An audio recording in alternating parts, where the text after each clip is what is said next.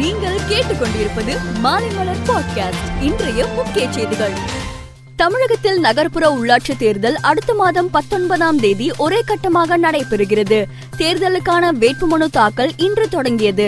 வேட்புமனுக்களை தாக்கல் செய்ய February 4ஆம் தேதி கடைசி நாள் ஆகும். February 5ஆம் தேதி வேட்புமனுக்கள் பரிசீலனை நடைபெறுகிறது. February 7ஆம் தேதி வேட்புமனுக்களை திரும்ப பெற கடைசி நாளாகும். நகர்ப்புற உள்ளாட்சி தேர்தலில் போட்டியிடும் இடங்கள் குறித்து திமுகவுடன் காங்கிரஸ் தலைவர்கள் அழகிரி மற்றும் செல்வ பெருந்தகை ஆகியோர் பேச்சுவார்த்தை நடத்தினர்.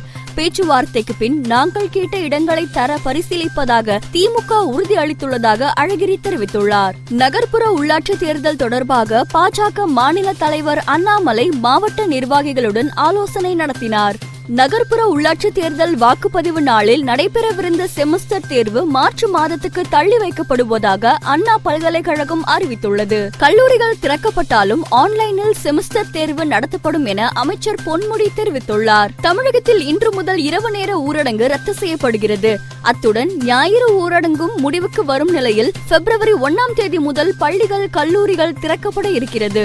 மகாராஷ்டிராவில் 12 பாஜக MLA-க்களை இடைநீக்கம் செய்ததை ரத்து செய்து உத்தரவிட்ட உச்சநீதிமன்றம் MLA-க்கள் இடைநீக்கம் அரசியலமைப்புக்கு எதிரானது, நியாயமற்றது எனவும் தெரிவித்துள்ளது. இந்தியாவில் இன்று காலை 8 மணி நிலவரப்படி கடந்த 24 மணி நேரத்தில் 2,51,209 பேருக்கு கொரோனா தொற்று உறுதி செய்யப்பட்டுள்ளது. 627 பேர் உயிரிழந்தனர். கொரோனா பாதிப்பு அதிகரித்த போதிலும் குணமடைந்தவர்களின் எண்ணிக்கை தொடர்ந்து அதிகமாக உள்ளது.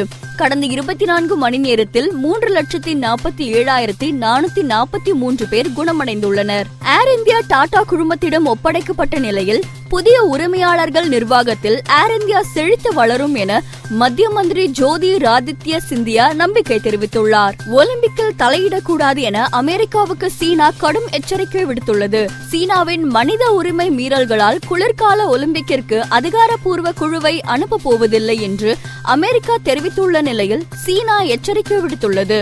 இந்திய அணிக்கு வேகப்பந்து வீச்சாளர் கேப்டனாக இருப்பது கடினம் என இந்திய அணியின் முன்னாள் தலைமை பயிற்சியாளர் ரவி சாஸ்திரி தெரிவித்துள்ளார். கேப்டன் பொலார்டுடன் சக வீரர்களுக்கு கருத்து வேறுபாடு உள்ளதாக செய்திகள் வெளியான நிலையில் வெஸ்ட் இண்டீஸ் கிரிக்கெட் அணியில் வீரர்கள் இடையே பிளவு இல்லை என்று அந்நாட்டு கிரிக்கெட் வாரியம் தெரிவித்துள்ளது.